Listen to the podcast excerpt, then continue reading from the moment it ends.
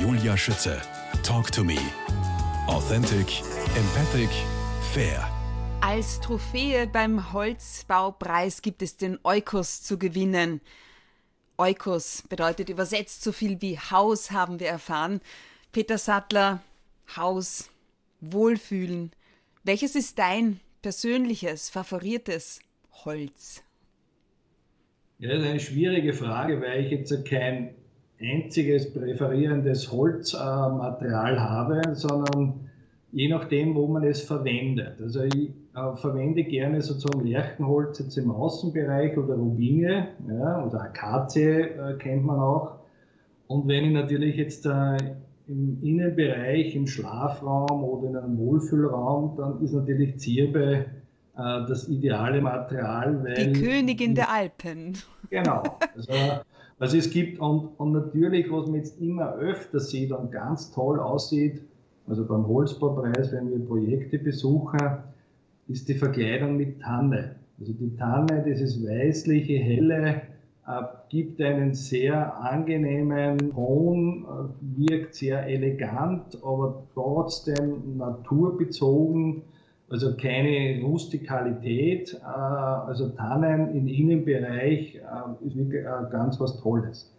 Daher habe ich keine Präferenz zu einem gewissen Holzmaterial, sondern je nachdem, wo man was verwendet. Ja. Mhm. Jetzt am Sonntag, 21. März, ist Internationaler Tag des Waldes. Die Linde ist der Baum des Jahres, hast du mir im Vorfeld verraten. Was kannst du mir über die so erzählen? Ja, die Linde ist natürlich, viele kennen das von, vielleicht von ihrer eigenen Gemeinde oder vom Ort, meistens an einem zentralen Punkt stehen dann diese alten Linden, die oft hunderte oder mehr Jahre sind, äh, die sehr ausladend sind und, und einfach so immer der Treffpunkt für irgendwelche ja, Zusammentreffen von, von den Leuten dann entweder nach der Kirche oder auch während des Tages, wo man sich äh, getroffen hat, wo Sitzgelegenheiten, also richtiges gemeinschaftlicher, öffentlicher Raum. Ja. Und ich glaube, da ist die Linde heuer, dass man die gewählt hat, passt sehr gut, weil gerade in der Krise, was wir sozusagen haben, ist ja der, ein bisschen diese Spaltung der Gesellschaft, ja, was man so spürt. Und ich glaube, man sollte sich wieder zurückbesinnen, einfach wieder in Richtung Zusammenhalten ja, und vielleicht an den Baum zu denken und darunter zu sitzen und vielleicht ein Gläschen Wein oder ein Bier zu trinken um einfach wieder ein Gemeinschaftsgefühl zu entwickeln. Mhm. Und die Linde ist irgendwie so imposant. Also wenn man eine Linde sieht, die hat eine absolut positive Ausstrahlung. Und, und das haben die Bäume generell. Ja, also man darf das nicht unterschätzen, welche positive Eigenschaften äh, ein Waldbesuch für den Menschen hat. Da gibt es auch genug Studien dazu. Ja. Weil du sagst Wald, welche Art ist denn derzeit am meisten bedroht? Also wenn ich die Fichte hernehme, also die Fichte ist sicher die am meisten bedroht ist. Und vor allem, weil sie äh, in Gebieten angepflanzt wurde, wo sie standortsmäßig eigentlich nicht sein sollte. Ja, also wie kommt es denn dann dazu überhaupt? Ja, das waren jetzt, sage ich mal, politische Entscheidungen früher, ja, weil es hat immer geheißen, Fichte ist der Brotbaum. Ja. Aha, was bedeutet das schon wieder? da tun sich ja Welten auf. Also die Landwirte haben natürlich früher Fichte, sehr viel Fichten gepflanzt, Brotbaum deswegen, weil den kann ich dann Schlägern für kaufen und kriege Geld dafür. Sozusagen, ich kann mir ein Brot dafür kaufen. Ja? Also darum wurde dies als Brotbaum bezeichnet und man hat sehr stark das propagiert, überall Fichten äh, anzupflanzen. Äh, wie man jetzt sieht, durch den Klimawandel, Erhöhung der Temperaturen, äh, die also Niederschläge werden weniger, die Schädlinge, sprich Borkenkäfer, äh, haben tolle Klimabedingungen, mehrere Generationen können sozusagen sich entwickeln. Der Baum hat keine Chance mehr, dem entgegenzuwirken. Die, die Böden werden zu heiß, Fichte ist ein Flachwurzler, sozusagen Wurzeln trocknen schneller aus, vorprogrammiert, Fichten sterben. Ja, und wenn man sich Waldviertel anschaut, gibt es nicht mehr recht viel Fichten dort. Ja. Was gibt es denn für Gegenmaßnahmen? Ja, das ist das, das ist das Schwierige. Im Prinzip gibt es jetzt Forschungen, welche Baumarten sind äh, trockenresistenter, also halten die Trockenheit aus. Ja. Also hier ist halt die Forstwirtschaft auch jetzt gefordert im Bereich Forschung. Ja. Es ist sicher einen Mischwald anzupflanzen äh, für erste Maßnahme sicher optimaler, weil ich ja auch sobald ich ein geschlossenes Kronendach habe, ja, dann ist auch die Austrocknung natürlich des Bodens auch geringer. Ja. Es darf aber auch nicht zugeschlossen sein, weil dann kann auch zu wenig Wasser sozusagen wieder auf dem Boden. Also es sind auch waldbauliche Maßnahmen in Zukunft stärker gefordert. Es wird eine Herausforderung für die Forstwirtschaft. Ja. Boah, eine Lösung habe ich keine. Ja, ja es ist ein auf der einen Seite ist natürlich noch immer genug Rohstoff da, weil natürlich viele jetzt fürchten, wenn ständig Windwürfe oder Kalamitäten, sprich also so Käferangriffe, den Rohstoff vernichten. Also wir sind noch weit davon weg. Es wächst noch immer mehr nach, als was wir nutzen. Aber es ist trotzdem Zeit, jetzt doch schon lange mal überlegen, wie schaut es in 10, in 20 Jahren aus? Mhm. Was werden zukünftig unsere dominierenden Baumarten sein in gewissen Gebieten.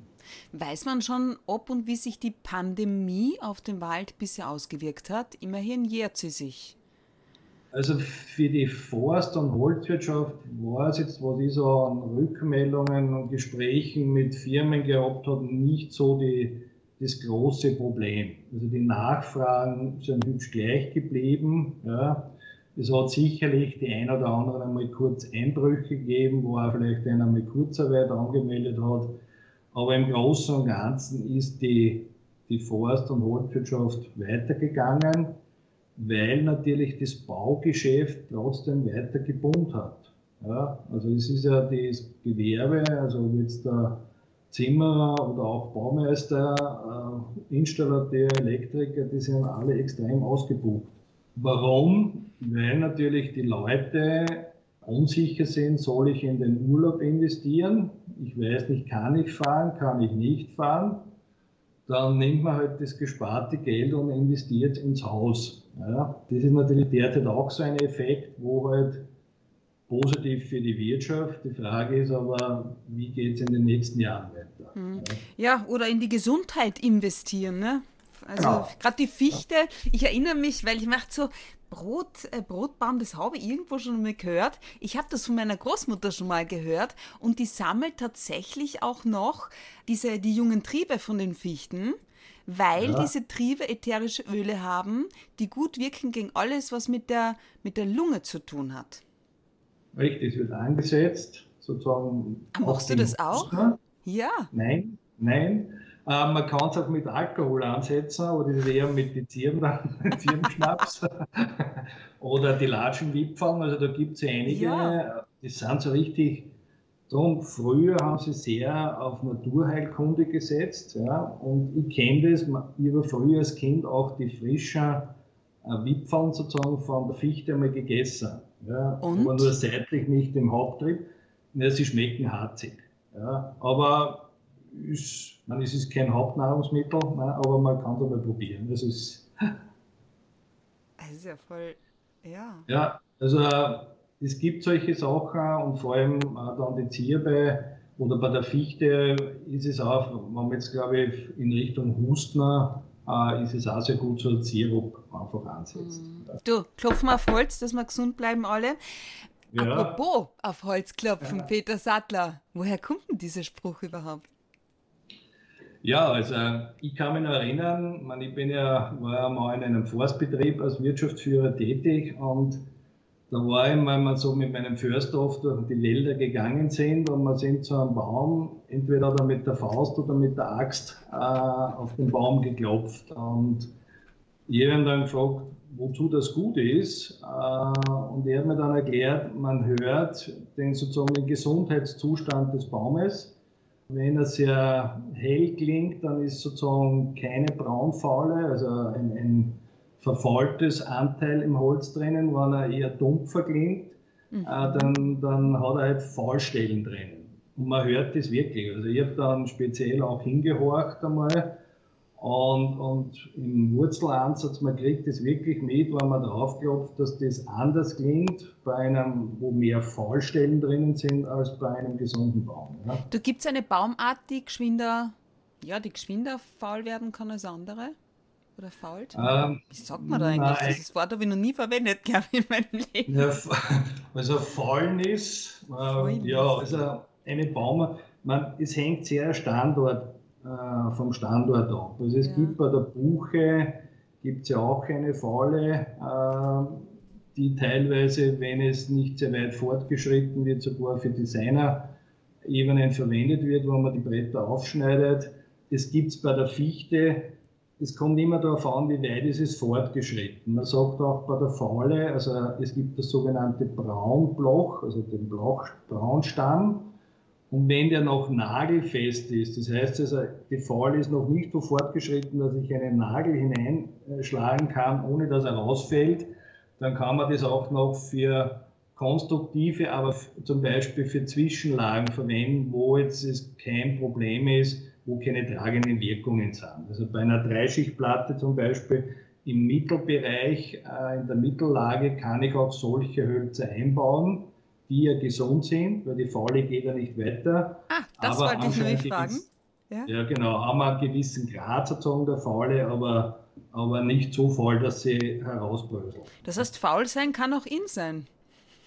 Ja, ja das auf jeden Fall, ja. Also, Okay, eine Menge gelernt. Wir haben bereits über die Königin der Alpen gesprochen, die Zirbe, wir haben den Baum des Jahres, nämlich die Linde hätte man noch die Königin unter den Bäumen und das ist die Eiche. Aus welchem Grund ja, ist Gott sie die Königin?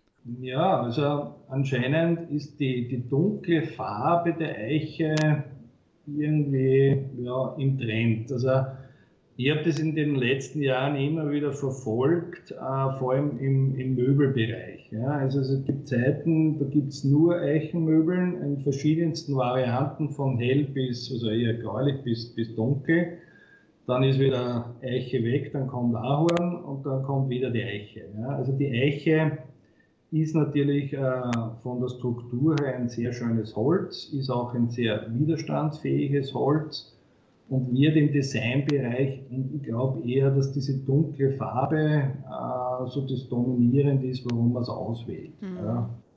Im, Im, konstruktiven Bereich äh, könnte man Eiche auch verwenden, aber da ist es zu teuer. Ja, also wenn ich jetzt Träger aus Eiche mache, die sehr hohe Belastungen aushalten, ist es eine Preisfrage, daher die Fichte als Konstruktionsholz. Aber die Eiche wird zum Beispiel für Terrassen im Freien optimal, äh, hohe Dauerfestigkeiten, die Eiche. Und sie ist auch gegen Entzündungen und Durchfall übrigens. Okay, gut. Gegessen habe ich es noch nicht, die Eiche. Ich kenn, ich Nein, du sollst ja nicht Wein, essen. Vom, also ich kenne es nur vom Barrique. Also der Barrique-Wein ist, ist mir da lieber. Ja. Und sagen von den schönen Holzfässern, die gebaut werden, so wie unser Obmann, der Franz Schrempel, ist ein, ein, ein Fass äh, äh, Taubenhersteller. Äh, das sind natürlich schon tolle Sachen. Ja. Ei, kennst du dich da auch noch aus?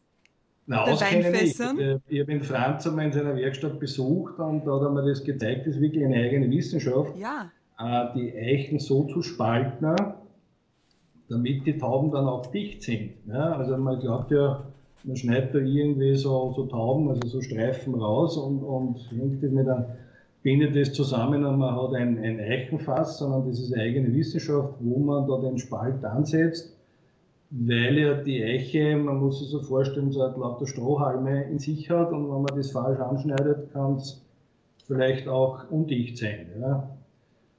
Und, und, natürlich die Inhaltsstoffe, was jetzt da in der Eiche drinnen sind, geben also dann den typischen äh, Brotgeschmack, ja, also die Tannine.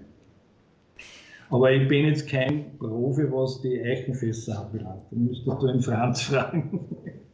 ich glaube, das werde ich tun. ja, das ist sicher ein spannendes Thema. Ja. Peter Sattler, dein Lebensmotto lautet: Genieße das Leben und lass dich nicht hetzen. Gehörst du zu jenen Menschen, die manchmal auch einen Baum umarmen? Ja. Wirklich? Ja, das ist kein Schmäh, also das ist wirklich ernst.